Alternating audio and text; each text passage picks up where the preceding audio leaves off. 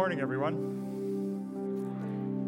We are continuing our series on the parables of Jesus this morning. Uh, we're going to be talking about a parable out of Matthew 25, parable of the ten virgins. There it is. And this parable has, is different than last week's parable, but there are uh, actually a number of similarities between the two parables. And uh, one of those similarities is that we're going to be talking about a wedding again. Another one of the similarities is that Jesus is going to refer to himself as the bridegroom again. And whenever Jesus is the bridegroom, the bride is always the church. But this is where things get a little bit different because somehow in this, the kingdom of God is compared to 10 virgins, and then we have to figure out where we fall into all this. What does this have to do with us? But before we get into any of that, let's pray. God, we thank you for the gift of your word. We thank you for all that you teach us. God, we ask that you would guide us today as we look at this parable. Help us to learn what you want us to learn, and help us to incorporate that into our lives, Lord so that we can be better servants of yours. We pray this all in your Son's name. Amen. So, I am going to read through the passage this morning, and as I'm going through it, I am going to point out a few things as we go. So, here we are Matthew 25, verse 1. Then the kingdom of heaven will be like ten virgins who took their lamps and went to meet the bridegroom. Okay, so we see that we're going to be talking about the kingdom of heaven. So that lets us know that this isn't just some normal story, this is a story with spiritual ramifications. So we'll try to keep our eyes open for that. And we also immediately see that the bridegroom is in here. Now, again, the bridegroom is Jesus. Now, the kingdom of heaven, heaven and Jesus, they go together pretty well. So at some point, these are going to be combined. We'll have to keep our eyes open for that and, and see how that is combined. But we also see that there are 10 virgins. Now, the reason that they are referred to as being virgins is to show what stage of life that they're in, what age, you know, that they're unmarried. And the reason that is relevant is because it shows us that these 10 women would have known the bride. They probably would have grown up near the bride and they would be familiar with her. Who knows what kind of relationship they would have, but they would actually be familiar with the bride. So the passage continues. Uh, five of the virgins were foolish, and five were wise. For when the foolish took their lamps, they took no oil with them, but the wise took flasks of oil with their lamps. So we have here a distinction. It seems like these five women or these ten women are all the same except for five of them choose to bring oil, and that makes them wise. Five of them choose not to bring oil, and that makes them foolish. Why? We don't know yet, but We'll have that revealed later on. So we're on to verse 5. As the bridegroom was delayed, they all became drowsy and slept. Now, at this point, it's important that you understand kind of how a, uh, a traditional wedding would happen in a Jewish household. Now, the way that this would go is that the bride and the groom and the immediate family and maybe a couple of friends, they would all go to the bride's house, and that's where the actual ceremony would take place. That's where all the different things would happen with them getting married and all the different rituals involved with that. And then afterwards, they would go to the groom's house for the wedding feast. And that's where the 10 virgins are. They're at the groom's house, along with uh, various other guests. And quite frankly, it would probably be most of the town because they were small little villages uh, in many cases. So here we are, we're coming in and we see that the bridegroom is delayed. So that means he's at the bride's house. And for whatever reason it is, it, it, seems like it's a long time because they're able to fall asleep. But we know that there's spiritual overtones here, right? This isn't just some regular groom, this is Jesus that we're talking about here. And we're talking about going to Jesus' home. And what would Jesus' home be? Well, there's the kingdom of heaven. That's heaven. Jesus' home is heaven. So at some point, we know in this story, Jesus is going to be going into heaven. So let's watch for that and see, see what happens. And it continues in verse 6. But at midnight there was a cry Here is the bridegroom, come out to meet him. Then all the virgins rose and trimmed their lamps. And the foolish said to the wise, Give us some of your oil, for our lamps are going out. But the wise answered, saying, Since there will not be enough for us and for you, go rather to the dealers and buy for yourselves. So now we understand. Now we know why some of them are wise and some of them are foolish. The wise ones were the ones who were prepared. They anticipated that the bridegroom might be late, and they brought extra oil. The foolish were the ones who were not as prepared, and they did not bring oil for themselves. And it continues in verse 10. And while they were going to buy, the bridegroom came, and those who were ready went in with him to the marriage feast, and the door was shut. Suddenly, this story got really serious. This is the bridegroom. Who's the bridegroom? Jesus. Where is he going? He's going into heaven. Who's going with him? Of course, the bride, which is the church, and all those who are ready. So these are all the people who are joining in with the church. And all these people are going into heaven. And what happens to the door of heaven? It's shut. This has a, a feeling of permanence to it.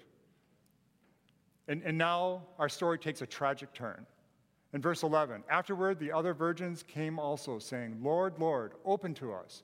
But he answered, and, and we'll be coming back to this later. It's, it's interesting. He says, Truly I say to you, I do not know you. I do not know you. And then he finishes the story with a warning in verse 13 Watch therefore, for you know neither the day nor the hour. So he's talking about his second coming. He's talking about when he comes again. We're talking about the things of Revelation and Daniel and other passages, which I am not going to go all into this morning. But that's what he's getting into. So let's break down what we have learned here.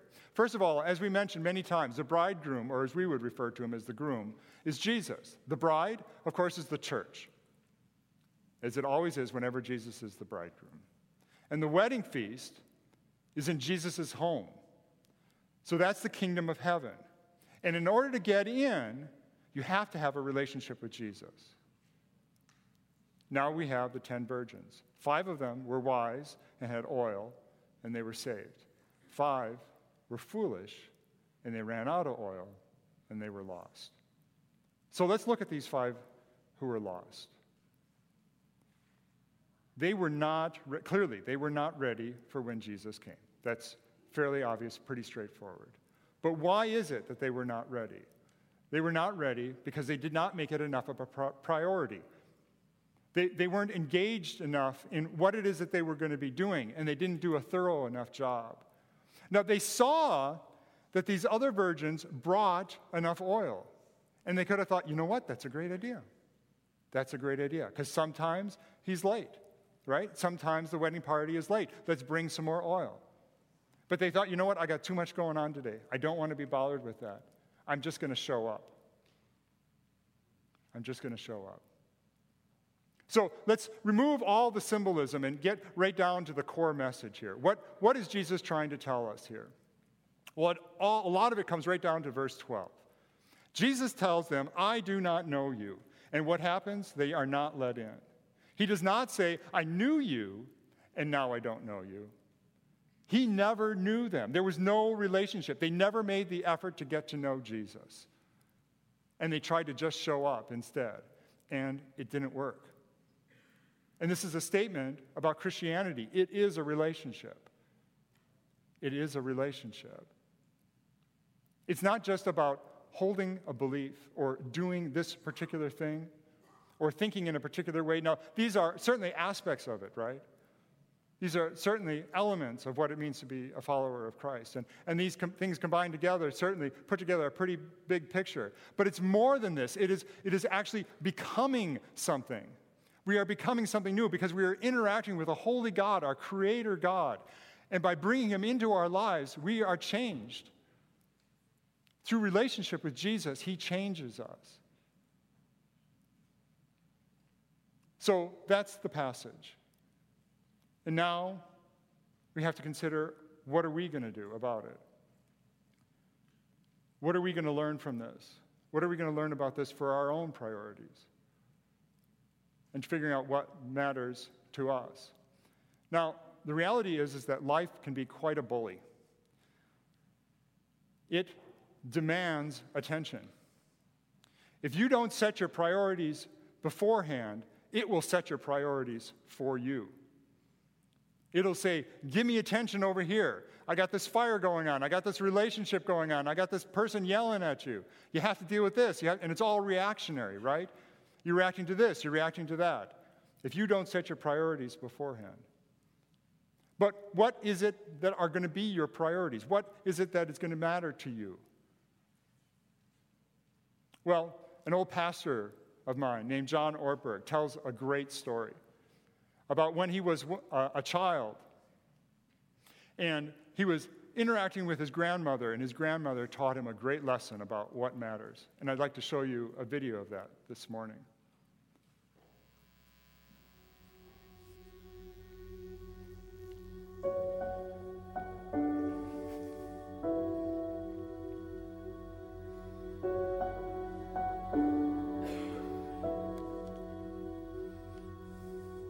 My grandmother is a wonderful person. She taught me how to play the game Monopoly. She understood that the name of the game is to acquire. She would accumulate everything she could, and eventually she became the master of the board. And eventually, every time she would take my last dollar and I would quit in utter defeat. And then she would always say the same thing to me. She would look at me and she would say, One day you'll learn to play the game. One summer, I played Monopoly with a neighbor almost every day, all day long. We would play Monopoly for hours. And that summer, I learned to play the game. I came to understand the only way to win was to make a total commitment to acquisition. I came to understand that money and possessions, that's the way that you achieve score. And by the end of that summer, I was more ruthless than my grandmother. I was ready to bend the rules if I had to to win that game. And I sat down with her to play that fall. I took everything she had. I destroyed her financially, psychologically, and watched her give her last dollar and quit in utter defeat. And then she had one more thing to teach me. Then she said, Now it all goes back in the box. All those houses and hotels, all the railroads and utility companies, all that property and all that wonderful money. Now it all goes back in the box. I didn't want it to go back in the box. No, she said. None of it was really yours. You got all heated up about it for a while, but it was around a long time before you sat down at that board and it will be here after you have gone. Players come and players go, but it all goes back in the box. Houses and cars, titles and clothes, bank accounts, work portfolios, even your body. And the fact is, everything I clutch and consume and hoard is going to go back in the box. And I'm going to lose it all.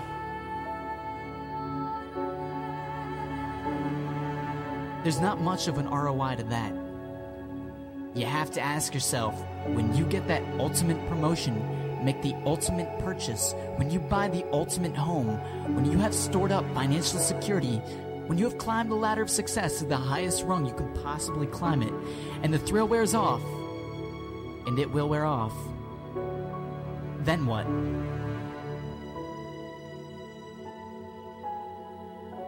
How far do you have to walk down that road before you see where it leads? Surely you understand it'll never be enough. So you have to ask yourself the question what matters?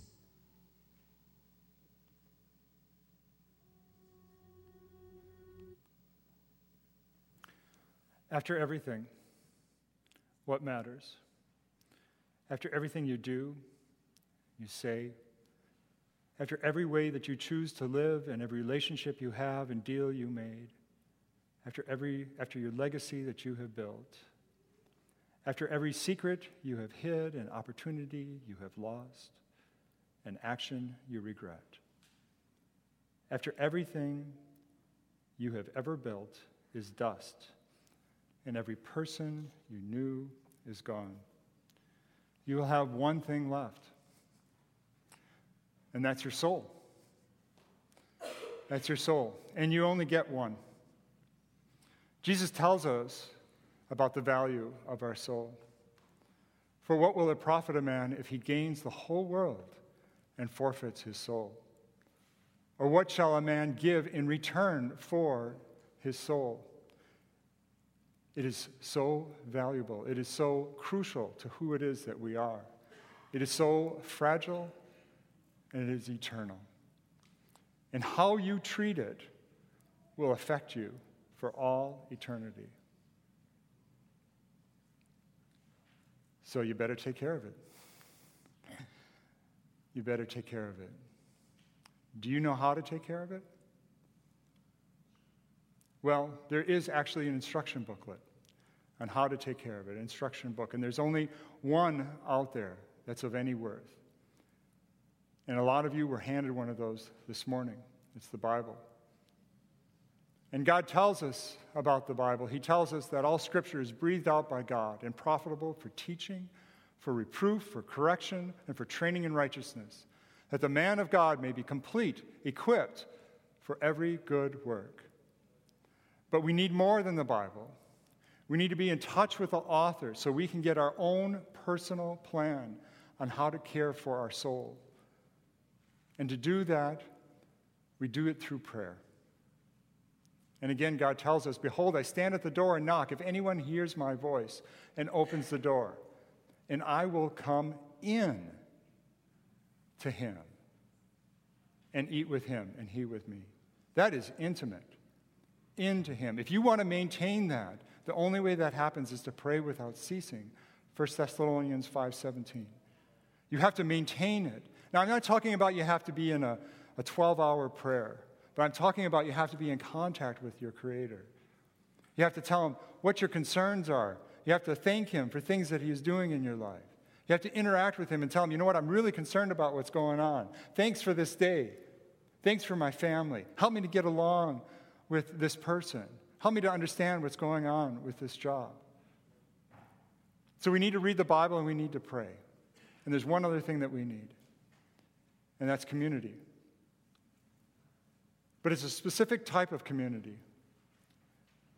And we hear about this in Hebrews 10 24. And let us consider how to stir up one another to love and good works, not neglecting to meet together, as is the habit of some, but encouraging one another, all the more as you see the day drawing near. This is a very specific type of community. And we need to engage in it in a regular, regular basis. So we need to read the Bible. We need to be in prayer, in constant prayer, and we need to be in a specific kind of community with each other. And you know what? This is all going to take a lot of time. And you know what? I know some of you are saying, but Greg, you don't know what kind of schedule I've got. I don't have any more time. My day is so full. You, you, you, you've gone too far now. You've just gone too far. It's just not going to work. I don't have the time. For several years, I worked 80 to 110 hours a week. That was my life, beginning and end. There was nothing else than my work. And I have learned a couple of things about time management since then. And there really is a, a way to make this work. How to prioritize soul care in your life. And I'd like to use this as an illustration here. So, what we have here is this is a vase, and this represents one day. And everything that you're going to do in that one day has to fit in here, or doesn't happen in that day. And you know, there's this thing called life, and it's not going to be ignored. It demands attention, and it demands time, and there's really no way around it. So, you have to earn a living. You have to pay bills and take care of the place that you're living and relationships and emergencies. And you know what? You need some downtime too, some me time, right? And that all fills up your day. And there are, now I'm trying to add some more. Well, you're already here, so you've got some community. So you're working towards that. And that takes some time. And then I'm talking about this whole continuously praying thing, well, that's going to take a lot of time. And you know what? it doesn't quite fit. So we'll just do a little bit of praying. That's all we can get in today. Actually, that's about half of what we were supposed to do, looks like.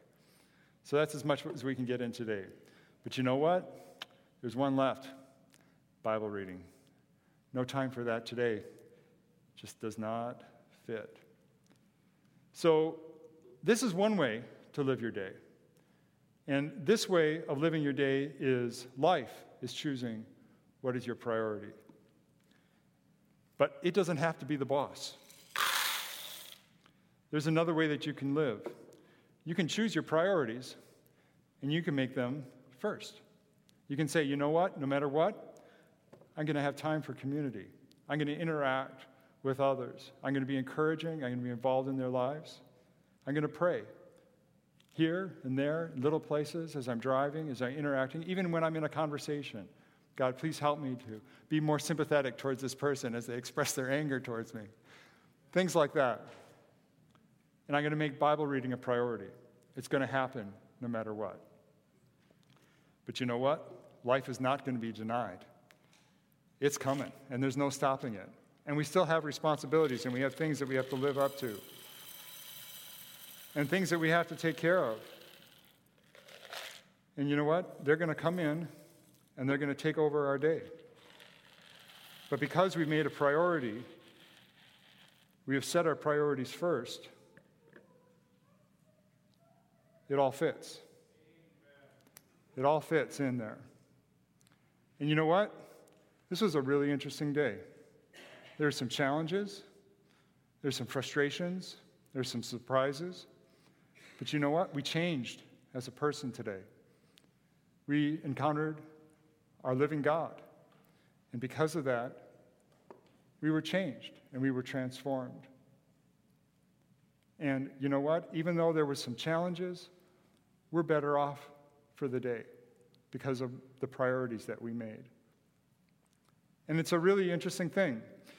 So that's one day, and we got a little bit of change. But what happens if we add another one of those days? And we make a week out of that?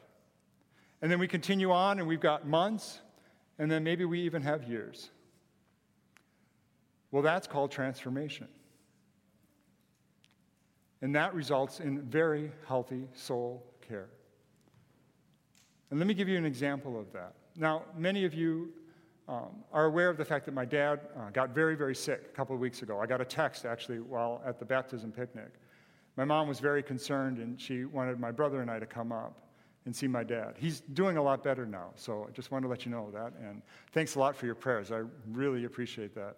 But at the time, he was, he was getting very, very sick. And so my brother and I, we drove up there, and he was not able to get himself out of his chair. He's a very active person, so this was really surprising. And he'd lost the use of one of his arms. And when we talked with him, he was very slow to respond. I asked him specifically, Do you know what's going on? He knew what was going on. He was able to articulate that but it was very difficult for him. So he was being reduced. He was being reduced to his core essentials. We found out later that it was two medications that he was taking were creating a poison within him, and it was literally killing him in front of us. We, we took him to the hospital, and it was, it was, I can say it's interesting now, but it, you know, it was, it was horrifying at the time. We saw a, a white film starting to form over his eyes.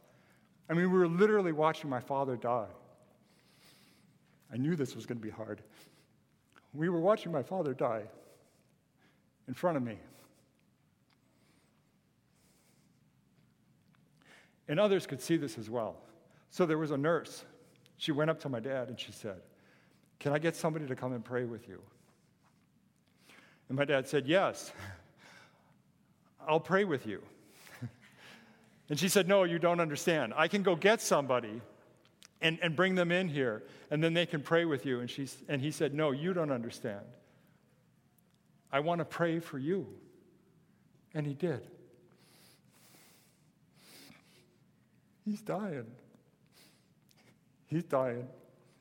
And he's thinking of others. It's an awesome thing.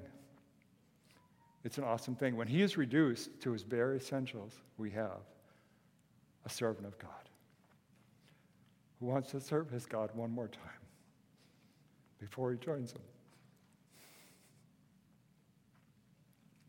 It's a very powerful thing. It's a very good thing. And we need to ask ourselves where are we? How are we doing? Are we being transformed? How healthy is our soul? And there's a way that we can do this. There's a test that we can do on ourselves, and it's a series of three questions that we can ask ourselves. And, and I'd like to go over that very quickly. The first question is, as we discussed before, is what matters? What matters to you? Write this list down. Write out what is it that really matters to you? And the next thing you're going to do is you're going to take a look at what are your priorities. What are you going to be doing today? What are you going to be doing tomorrow and this week and the months to come? Look at your calendar. What have you set up for yourself? And the third thing is very simple do they match? Right? Do you see that what matters to you, what are your big things in life, the things that you want to accomplish, are those things in your priorities on a daily basis? And how you answer this question is the difference between foolishness and wisdom.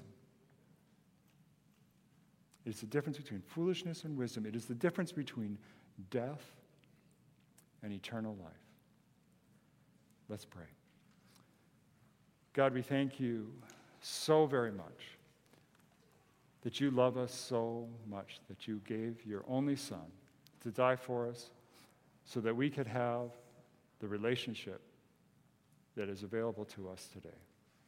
God, we ask that you would help us as we look at all the garbage life has to offer and is trying to bully us into following. And God, we ask that you would help us to look at what is truly important, the things that are bigger than ourselves, and help us to pursue those things, to bring those things into our lives and claim them, and have that be the pursuit of our life, what our life is dedicated to. God, it is you who brings true life to our lives. Help us to pursue that. Help us to um, desire that. And help us to not be fooled into all the garbage that life has to offer. We ask that your will continue to be done with today and always. We pray this in your Son's name. Amen.